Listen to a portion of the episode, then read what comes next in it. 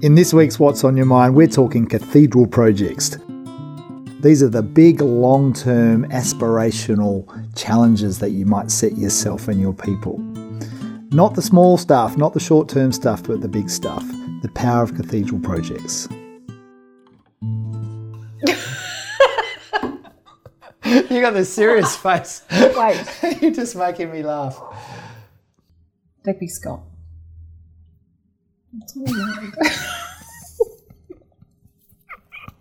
that was really good. You didn't say it, but it was really good.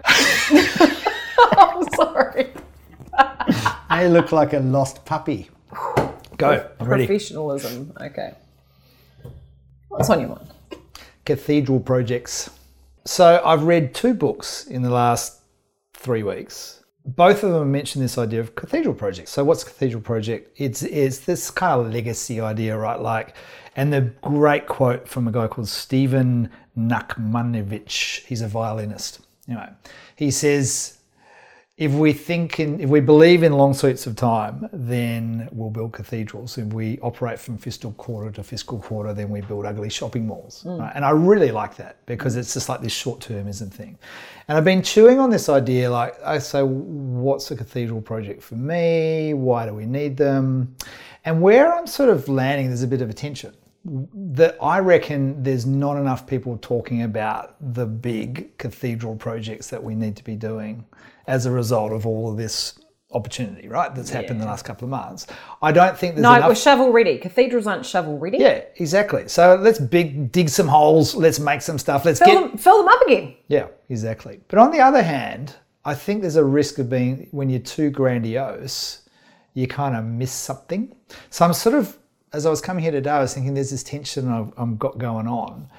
But that's what's on my mind. It's like I, uh, where I'm at in, in that continuum right now is I reckon we're not. We have an opportunity to think way bigger for New Zealand. And remember, we talked about leadership in New Zealand being the leaders of the world and all this.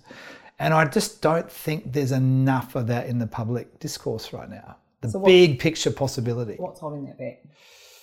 I think people are just striving for can I just relish the normal and the day to day mundane that I haven't had for a while? I reckon there's a bit of that going on because it's easy and there's kind of like there's grooves that we know that we can follow. And man, we've had to think and work really hard over the last two or three months. And I think that's a risk. So I've, I'm just like, oh. I agree. And I've just run a session, come before today, a webinar with a bunch of leaders around.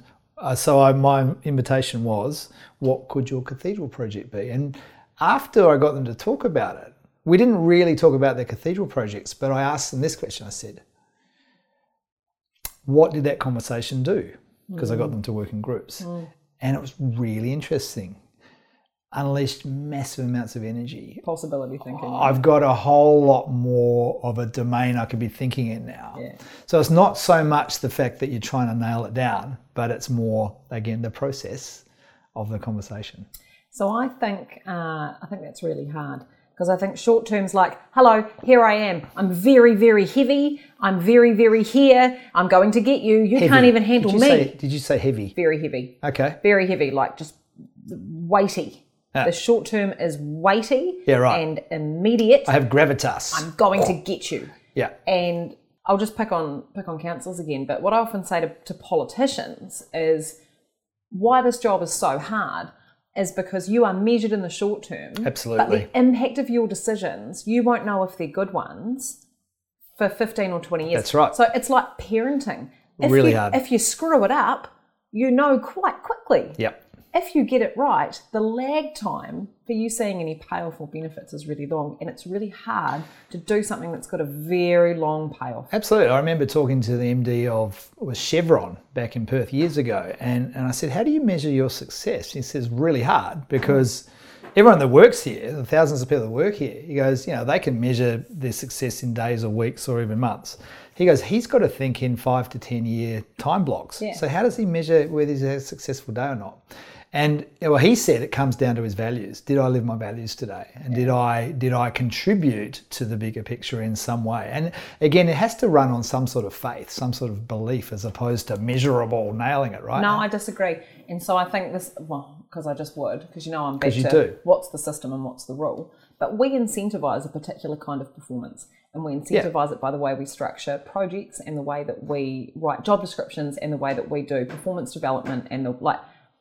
With yeah, pol- with- tenure of roles, right? Right. So with, with politicians, we say make decisions for 100 years in the future, but we'll measure your success in a three-year election Totally. cycle, four-year Yeah. election cycle. For um, for chief executives, we say set this company on the path to success.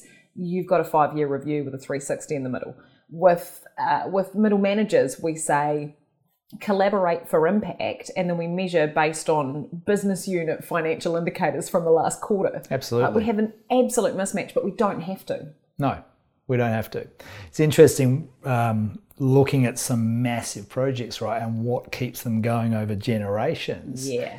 Isn't Like a cathedral. like a example. cathedral. But you've got to keep momentum for it, right? Unless there's enough w- public good, public willingness Yeah. to keep this thing going. And I reckon that's where the leadership piece is coming in. It's like, how do you inspire people to say, no, this is too important not to carry on with? And I reckon that's the trick, right? And how do you embed an idea so that even if you're hit by a bus, the idea has its own life? Absolutely, right. Because that's what makes a cathedral project different to Absolutely. a project project. Yeah. Can't be one person. Exactly. And there's something about the removal of the ego too, because I reckon you, yeah, you're incentivized by the short term, right? Yeah. But what if the short term really that wasn't your driver? It wasn't your driver. It was like, okay, yeah, I'm incentivized for that, but actually, what I care about is something that's beyond me. Mm. Now, how many people do we see thinking that way? Possibly not enough. Not enough. So if you're thinking about your bigger impact, your bigger picture, your legacy, what's your cathedral project? And how are your short-term pressures and incentives getting in the way of you thinking bigger about how you can create a movement that inspires, how you can have an idea that's got its own legs, how you can have an impact not just now, but in the long term? I'd love to hear about it. Sure would.